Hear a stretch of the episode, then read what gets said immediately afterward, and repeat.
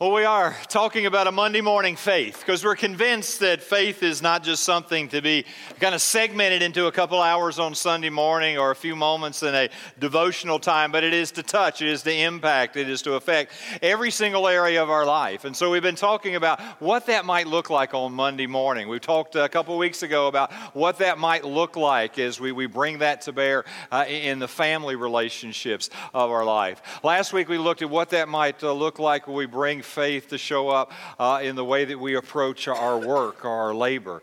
Uh, and this morning, I want to talk about something that uh, my, my guess is most of us are going to be able to identify with in one way, form, or fashion, and that is the whole issue of busyness. Of busyness. And it's kind of amazing sometimes to look back and see what futurists were kind of predicting and what the experts were saying this is what life's going to look like in a few years. And because when you do, it always gives you pause uh, for some of the predictions you're hearing hearing today. Fortune magazine uh, wrote, It seemed like simple math.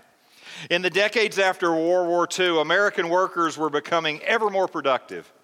With technology reducing the need for manual labor and better skilled workers producing more in less time, many assumed work weeks would fall to 24 hours, if not lower.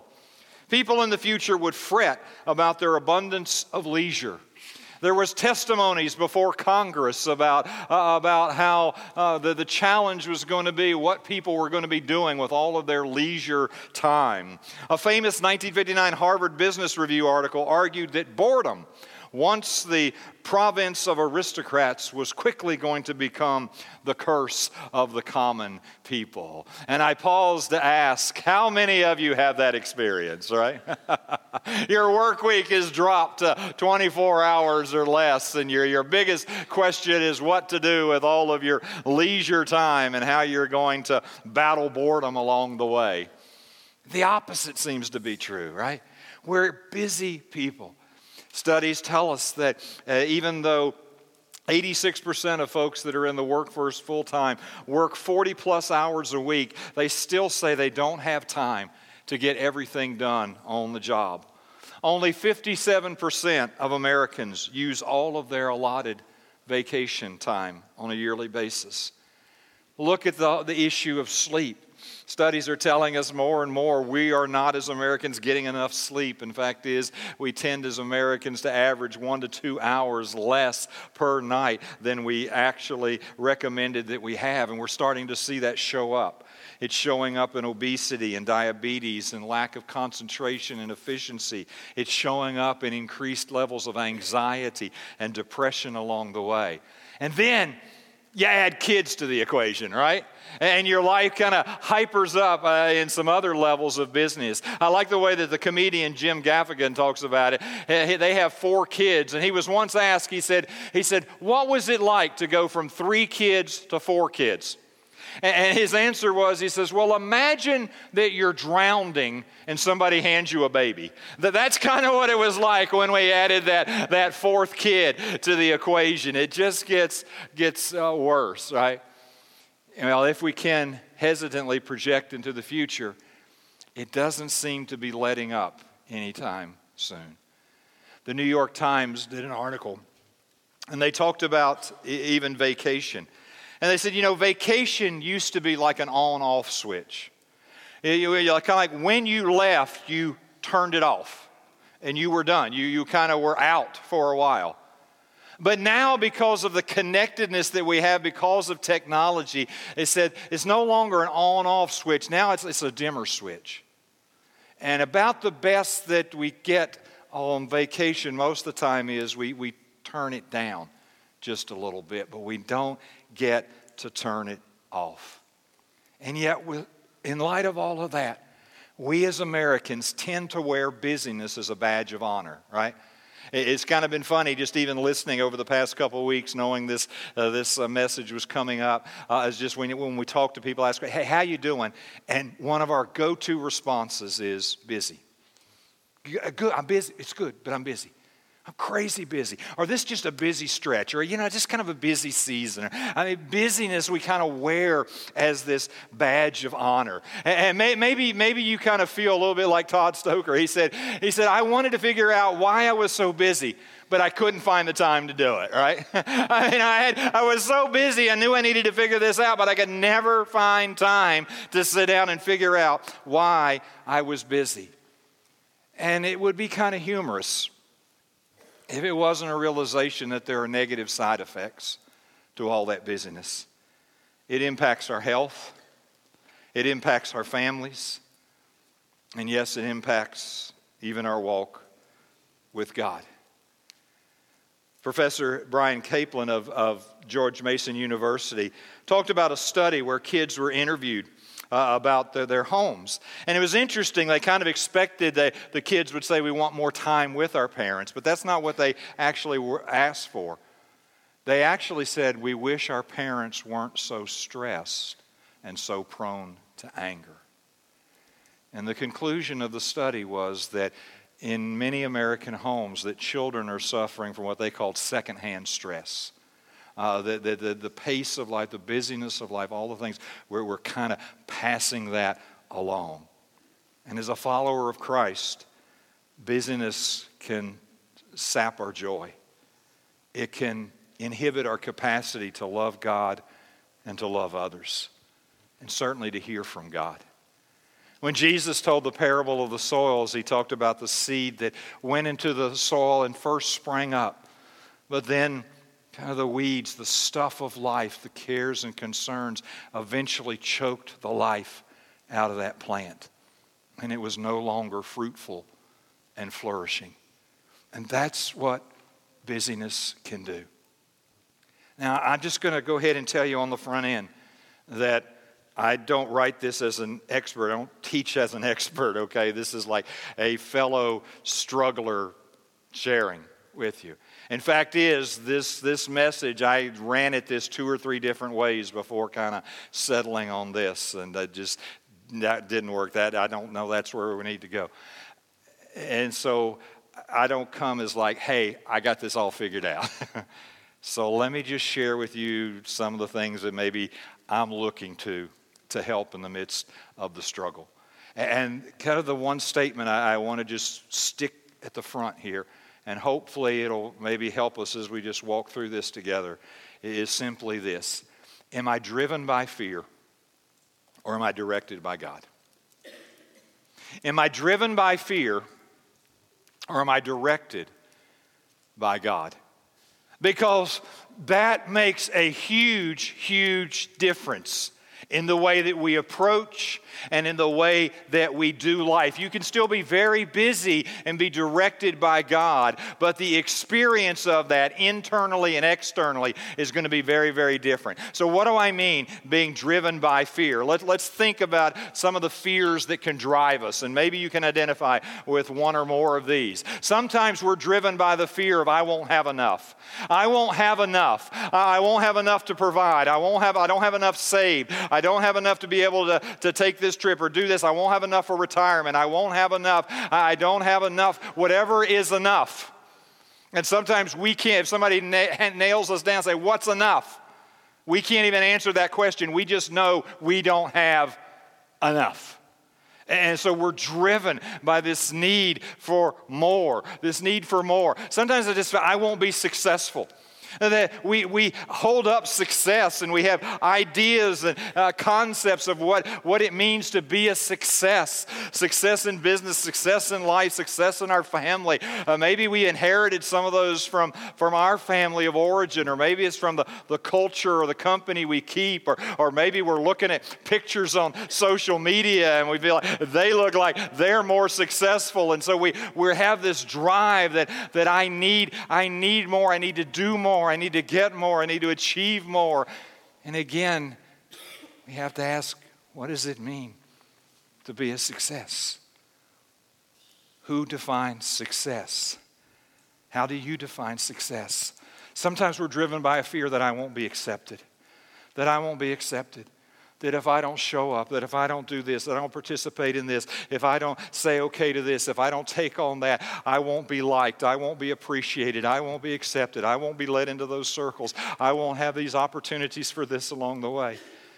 Somebody called this uh, FOPO, F O P O, fear of people's opinion.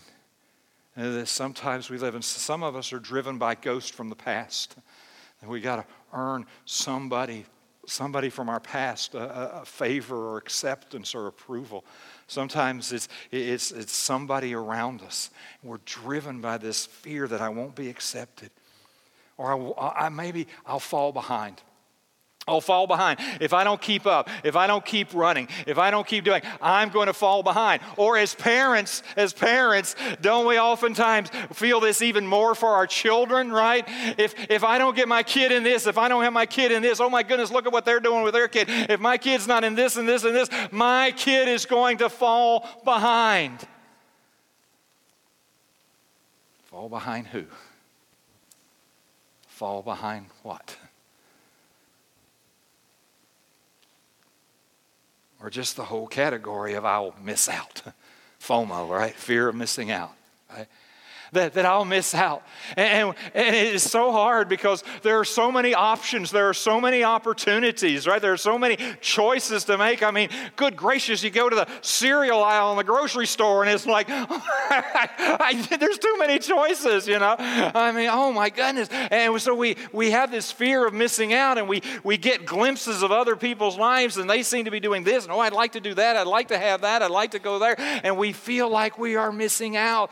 We come to the realization that all of us are going to miss out on something because nobody can do everything. But there's this fear. And I think behind a lot of these fears is pride. Is pride. Pride in what we'll have or how we'll be seen or how we'll be perceived. Pride of I'm in control or I won or whatever it may be. And this pride so often drives these fears.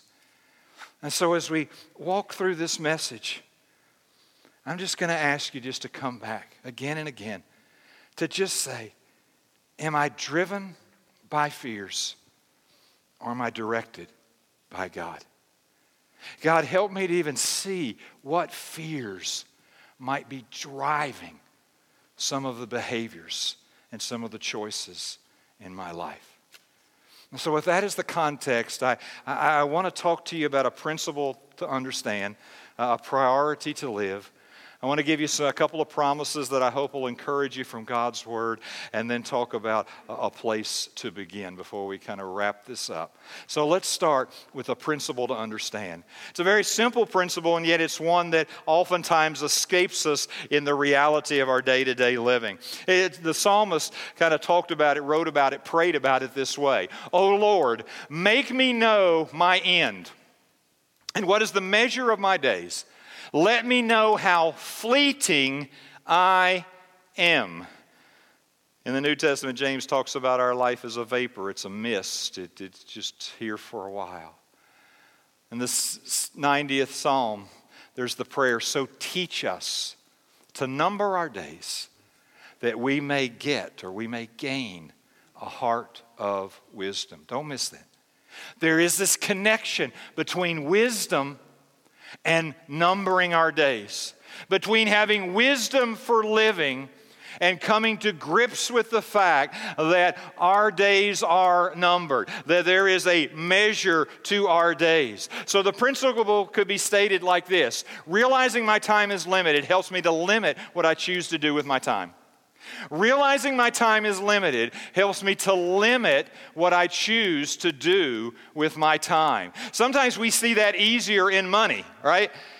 We know we only have so much money. And because of that, I can't buy everything and do everything and spend money on everything. Because my money is limited, I must limit what I choose to do with my money. Now, here's the thing it's easier to get more money than it is to get more time. And so the beginning of wisdom is to realize my time is limited, and that helps me to limit what I choose to do with my time. We can say it a little more succinctly Counting my days will help me to make my days count. Counting my days will help me to make my days count. So when we talked about family, we had the marbles up here. Some of you were here a couple weeks ago, and we talked about the marbles representing the weeks, and, and there's something about counting those out. Counting my days will help me to make my days count. Kevin DeYoung put it this way The person who never sets priorities is the person who does not believe in his own finitude. When we don't set priorities, we're living like we are limitless. We are living like there is not a limit to our time. And if there's not a limit to our time, we don't have to limit what we choose to do. But because my time is limited, it helps me to choose to limit my time, what I'm going to give my time to, what I'm going to do with my time. And so the beginning principle is God, help me to count my days so that I can live in such a way that I make my days count. That I make my days count. That's the principle to live by. Now, here's the, uh, the priority to live. The priority to live. And to, to find that, I, I want to take you to the Gospel of Luke. Luke chapter 10. And there's, there's this episode out of the life of Jesus. Maybe for some of you, it's the first time that you've heard it. Uh, maybe you, you just skipped over it or weren't familiar. Some of you, it's like you're very, very familiar with this. Maybe so familiar that you miss maybe the obvious in it here. It's Luke chapter 10. Jesus is busy. Jesus was busy, but it was not a busyness driven by fear, but it was busy directed by the Father. And so he's sending out the 72. He's teaching. He's, he's confronting errors. He's, he's uh, uh, challenging uh, people along the way. He's celebrating with the 72. And then, verse 38, he comes to a home, a home of some folks that he's come to love Mary, Martha, and Lazarus. Verse 38 of Luke 10. Now, as they went on their way, Jesus entered a village, and a woman named Martha welcomed him into her house. And she had a sister called Mary, who sat at the Lord's feet and listened to his teaching. But Martha was distracted with much serving. And she went up to him and said, Lord, do you not care that my sister has left me to serve alone? Tell her then to help me. But the Lord answered her, Martha, Martha, you are anxious and troubled about many things but one thing is necessary Mary has chosen the good portion, which will not be taken away from her.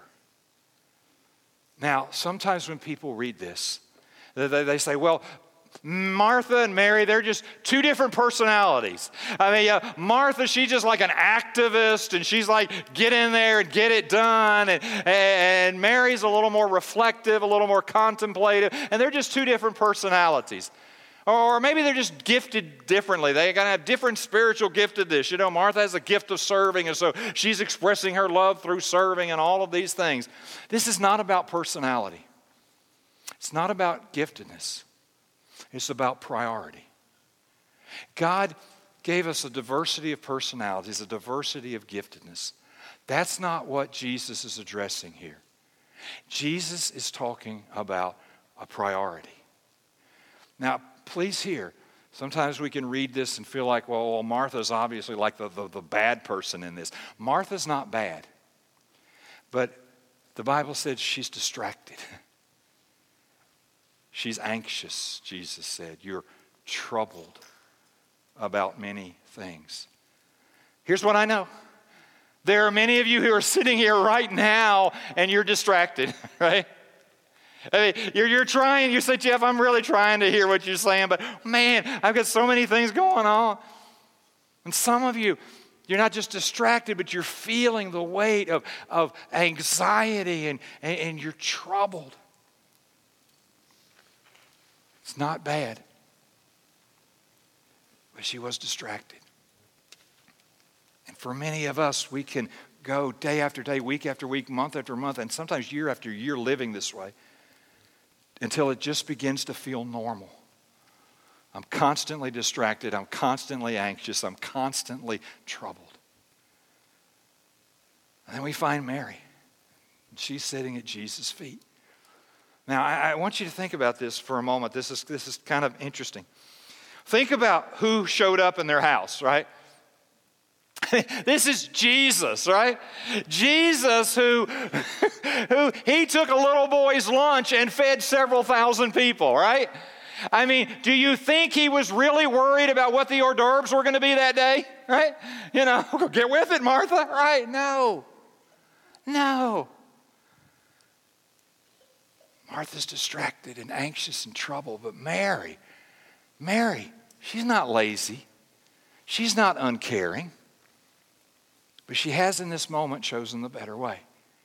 Now, please hear, that wasn't uh, probably the opinion of Martha, right? I mean, Martha comes up and says, Mary, but she didn't even address Mary. It's like, I'm going over your head, right? Lord, I already know Mary doesn't care, but don't you care, right?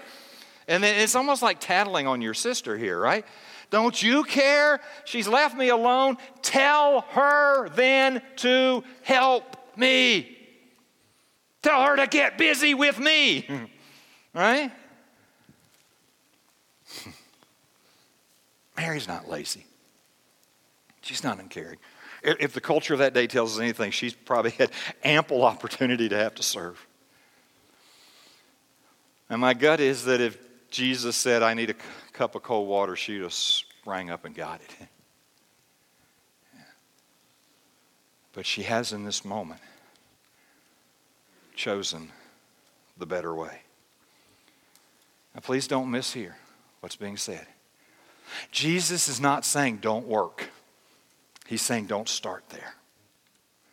Uh, we saw last week, we spent time last week looking at the high value that God places on our work and our labor. He's not saying don't work, He's saying don't start there. Don't let the default be just get busy, just start doing things. But yes, there'll be a time to work, but don't start there. Start at the feet of Jesus. So we come to ask a question, and the primary question is not what needs to be done. Now, that's a fair question, that's a legitimate question. But the first question, the priority question is what does He want me to do? Because in this world, there is never, ever, ever, ever, ever going to be a lack of things that need to be done. I don't know about you, but my list never gets completed. It feels like a good week if I got more off than I added on, right? It never gets 100% completed. And if it starts to look that way, then I begin to think of 100 things that I hadn't even thought of yet. The question is not what needs to be done. The first question is what does He want me to do? Now, in order to ask that question, we're going to have to reframe some of our thinking. We're going to have to understand that busyness does not necessarily equal importance or productivity. And this is where we tend to connect this in our culture. This is why we tend to wear busyness as a badge of honor because in many of our minds, busyness equals importance. If you are important, you are very, very busy. but interestingly enough, not only does Jesus talk about it, not only does Scripture talk about it, Peter Drucker, the management and leadership guru of many, many, many decades. I mean, for years he's been saying that you know, there's a difference between efficiency and effectiveness. And you really don't get credit for being highly efficient and highly busy doing things that don't matter. That you can spend your whole life being efficient it's something that really doesn't matter. And because of that, you are not effective. Busyness does not necessarily equal importance or productivity. Right? Secondly, to come to understand that a busy life can often be a barren life. In fact, is sometimes busyness is a way to cover up emptiness. And we don't want to look in here. We don't want to face what's driving in here. We don't want to want to deal with maybe even the stuff that the Lord wants us to deal with. And so my way of dealing with it is I just get busy. I keep loading stuff on. I keep eh, saying yes. I keep doing all of these things because when I am busy, I don't have to deal with this stuff on the inside. I don't have to stop and think about what might be meaningful, what might be important, what I might need to wrestle with. And a busyness can sometimes be a way of covering up our emptiness. You can be busy, busy, and be very, very barren. In fact, is for many of us in our culture, the barrier to a meaningful life is often not a lack of commitment. And I know we oftentimes talk about you just got to be more committed. But actually, the barrier for many of us is overcommitment. Sometimes I hear folks in church leadership circles say, well, people just aren't committed. I've come to the conclusion yes, they're very committed. They're just committed to a lot of different things, and maybe too many things. I mean, just, just look at what a sports team requires, the band requires. Look what dance or gymnastics or, or scouts or whatever requires, right? I mean, my goodness, it's not a lack of commitment is that sometimes we're over committed. And I'm not saying any of those things are wrong, I'm just saying we're committed. And sometimes overcommitment leads to meaninglessness. And so part of the art of living well is learning to say no to many small things so that you can say yes to a few big things. To learn that I'm going to have to say no to many, many small things so that I can say yes to a few big things. Now, obviously, there's something required to be able to do that. And what's required is you know what the big things are. You know what the things that really matter are. You have identified those, you have prioritized those, you're willing to protect those. Someone said that the secret to no is a stronger yes. Uh, to have a yes that's strong enough that enables me to say no. I have to learn to say no to many small things so you can say yes to a few big things. Louie Giglio put it this way Whatever you say, Whenever you say yes to anything, there's less of you for something else. Make sure your yes is worth the less. Would you just sit with that for just a moment? Whenever you say yes to anything, whatever you and I say yes to this week, because my time is limited, it helps me to limit what I choose to do with my time. Whenever I say yes to anything this week, what that means is there's less of me for something else. Make sure your yes is worth the less. Martha was busy. She was distracted. She was anxious. She was troubled. Mary chose the better starting point. She started at the feet of Jesus. So let me give you a couple promises and then we'll talk about this place to begin. The first promise comes from Jesus' teaching. As he's teaching there, the Matthew talk, records this, uh, what we've come to know is the Sermon on the Mount. And in Matthew 6, there's a portion where he's talking about uh, the things that trouble us. We're, we're anxious, we're worried about uh, this, uh, clothing and uh, shelter, food, all these things. And in the context of, here's all the things you're worried about, he said, but. But in the midst of all the things that worry you, all the things that trouble you, all the things that distract you, but seek first the kingdom of God and his righteousness and all these things, all these other things that you worry about, all these other things that distract you, will be added unto you. Seek first the kingdom of God and his righteousness. The wisdom of the book of Proverbs says, Trust in the Lord with all your heart. And do not lean on your own understanding. In all your ways, acknowledge him. And when you do, he says, I will make straight your paths. I will direct your way. So, with those promises in mind, let me give you a place to begin. Okay? And the place to begin is to start at the feet of Jesus. And I know some of you are thinking, are you kidding me? What a preacher answer, right? right? That's it. That's the best you got. You know, again, honestly, I try I try to approach this so many different ways, and we, we could have I could have done like a time management seminar, and some of y'all could have done it far better than I could have. We could have talked about all these tools and all these resources, and there's some great tools and great resources and great kind of hacks along the way. Uh, but it comes back to what does he want you to do? And the only way I know to get there is to be at the feet of Jesus. To stop the activity long enough, Martha, to sit with Mary at the feet of Jesus. I think there's a weekly rhythm to that. I think there's a daily rhythm to that. I think there can be a moment by moment rhythm to that as you just invite Him to do your day with you. Try to have that conversation ongoing. But to sit at the feet of Jesus. And let me offer to you a, a, way to maybe begin to do that in a way that may help start to address some of our busyness.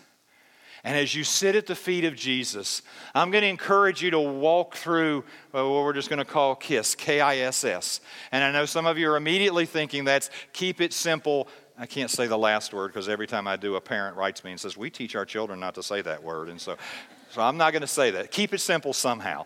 But that's not KISS that we're talking about today, all right? As you sit at the feet of the Jesus, I just want to encourage you to think through KISS in this way Lord, what is it that I need to keep? What is it that I need to keep in my life? There are some things in my life that absolutely God wants to be there. And I like, God just, I just need that affirmation. Hey, you're on target. You're in the right place. Keep doing what you're doing, right? Celebrate those. What do I need to keep? Lord Jesus, what do I need to improve? It's something that's in my life already, but it needs to be modified. It needs to be adjusted. And maybe, maybe that adjustment is uh, you need to give a little more horsepower to it. You need to turn it up a few notches. You need to give a little more focus or a renewed focus to it.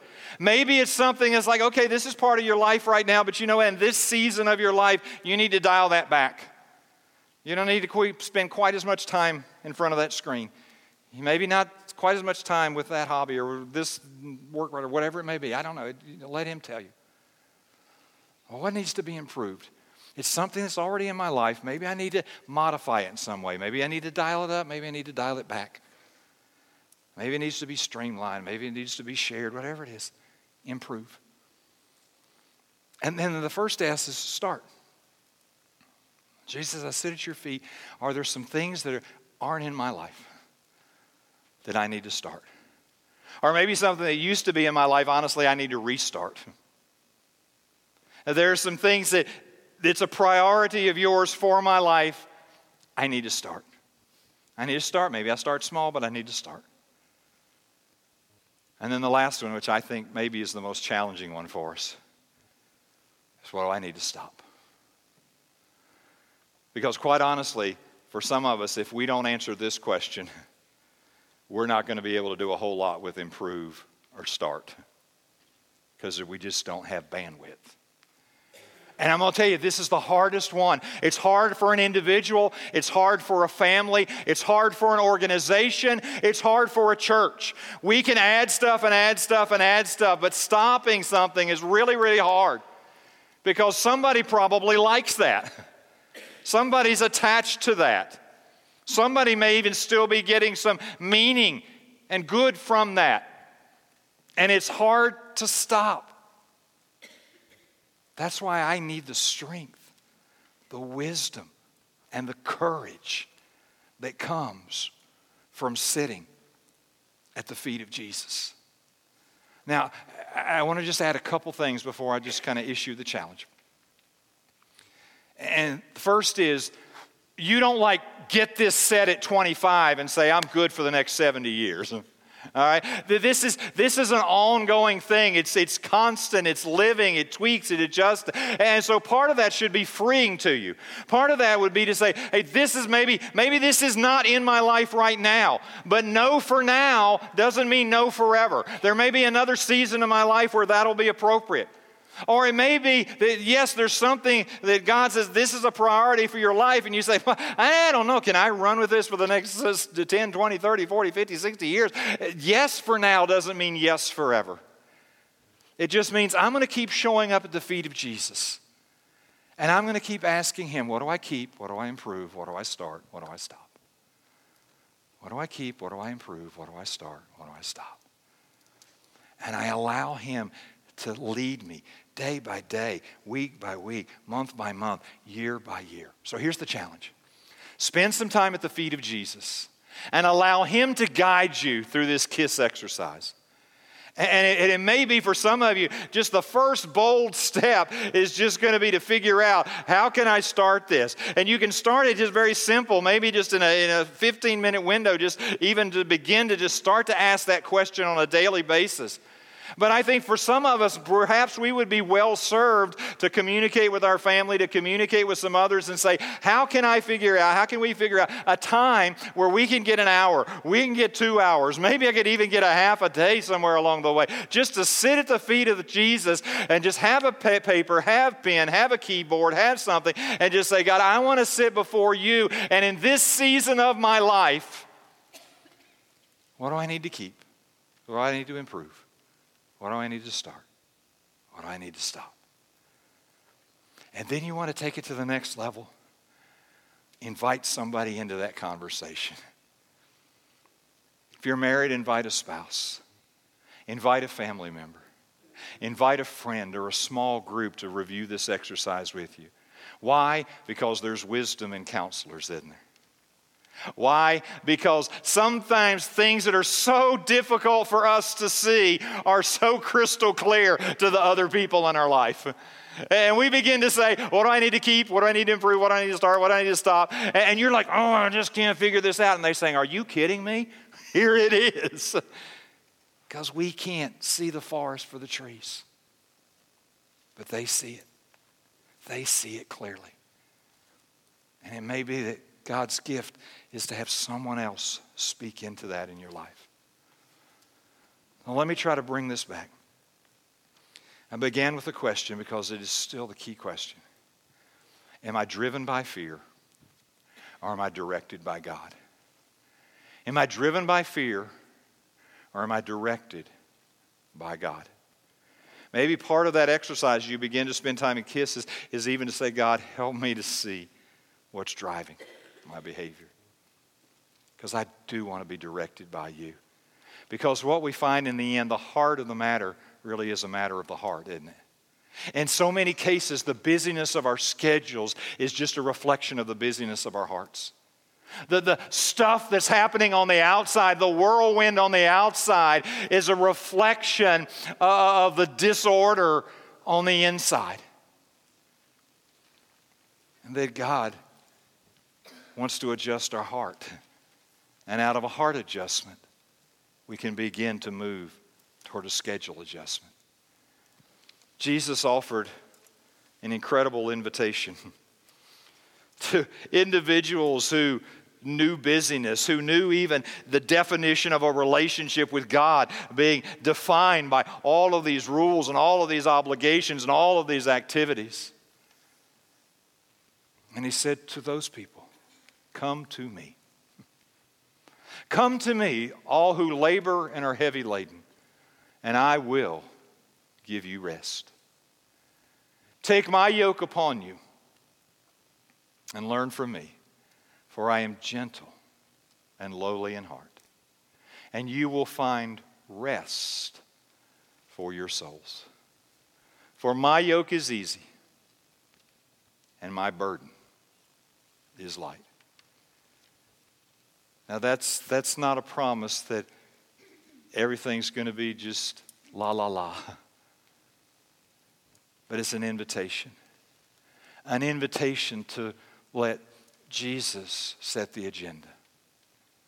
To take on his yoke for you in your life uniquely and individually, a well fitting yoke made perfectly for you. And as you're yoked together with him, you find that which fits you perfectly, and you find this supernatural strength as you're walking in tandem with Him to accomplish and do the things that He wants you to do. And in contrast to a busy heart driven by fear, you begin to experience a rest in your soul. And it begins to be reflected in how you move through life. Jesus was so busy he moved from thing to thing to thing. But you see him saying no. You see him not being driven by fear, but being directed by his Father. And that's what he wants to do in my life and in yours. Last weekend, I came across this video clip. A friend shared it is of Tony Bennett, not the singer, but Tony Bennett, the head men's basketball coach of the University of Virginia. And it was right after his team won to make the Final Four last year, and they actually won again yesterday. Sorry, Auburn fans, but uh, it was kind of a, a moment, but it was kind of made even more so because one year before, uh, Tony Bennett and, and the University of Virginia's basketball team had a historic failure. They were the only time a number one seed had ever been upset in the first round by a 16 seed. In fact, is early in this tournament when they were double digits behind Gardner Webb in the first round, some folks were beginning to whisper whether he'd be fired if he had two consecutive historic failures. But as he went to the Final Four, he remembered something his dad, who was also a basketball coach, who got a team, Wisconsin, to the Final Four. And I thought it was just a great perspective that he had that I wanted you to hear it this morning. So here's just a portion of Tony Bennett's news conference from last weekend. I know you were saying yesterday, which you've said before, that if the Final Four didn't happen, that you were at peace with it and that you could live with that. But when the buzzer rings, when you see your dad, when you're standing on the mm-hmm. ladder and swinging it, was it everything you could hope it to be? It was great. I, we, we've said it before uh, the joy of competition, the fun and the pursuit of trying to win a championship. And uh, we didn't win a championship, but we got to the Final Four. And it, it, of course, it was exhilarating, it was great. Um, but I meant what I said. And it's easy to say up here, but I said it before. And I experienced things. Um, and, and I was at peace, but there was a burning desire to get these guys and our program to a Final Four and, and hopefully beyond. So um, it, it's the moments are good, um, but I remember 19 years ago, I was sitting in the back of a press conference when my father took his team to um, the Final Four. They beat Purdue, and I memorized his quote. He said a quote that I've never forgot, and it stuck with me for that long. And they asked him, "Is this one of the, the greatest feelings um, that you've ever had getting to the Final Four. And, and he said this he said, From a feeling state, euphoria, yes, it is, uh, but it doesn't compare with faith, with kids, family, grandkids. He said, Because I know what truly matters, it enables me to enjoy what seems to matter like this.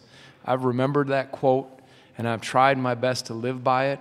I've wanted this program to honor what's important to me, my faith in these young men through success and through failure.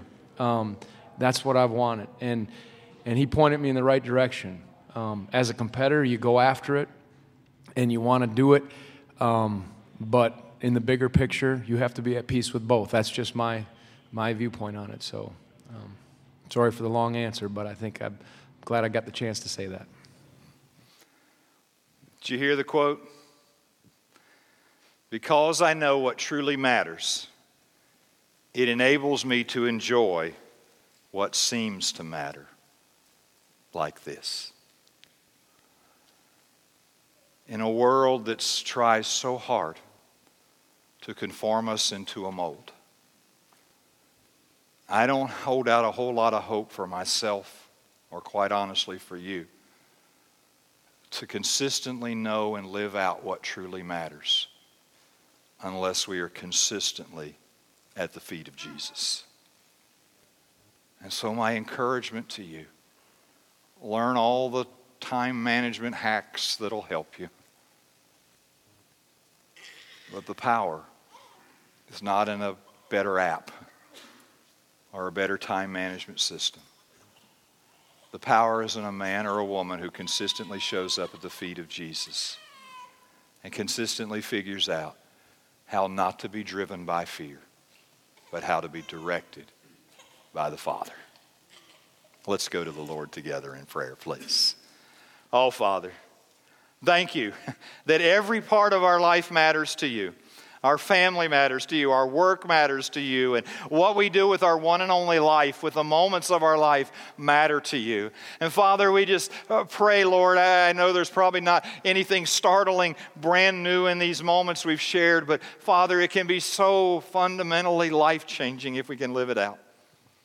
And so, Father, we just ask you, would you, Lord, teach us to number our days so that we may gain a heart of wisdom? Would you help us, Father, to count our days so that we can make our days count? Lord, would you help us to begin to identify and own and reject those fears that so often drive us so that more and more we can be directed by the Father who loves us.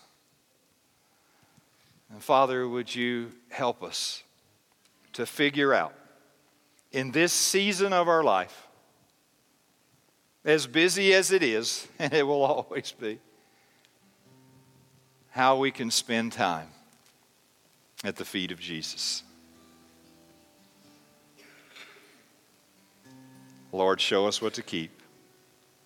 Show us what needs to be improved. Show us what we need to start or restart. Show us what we need to stop.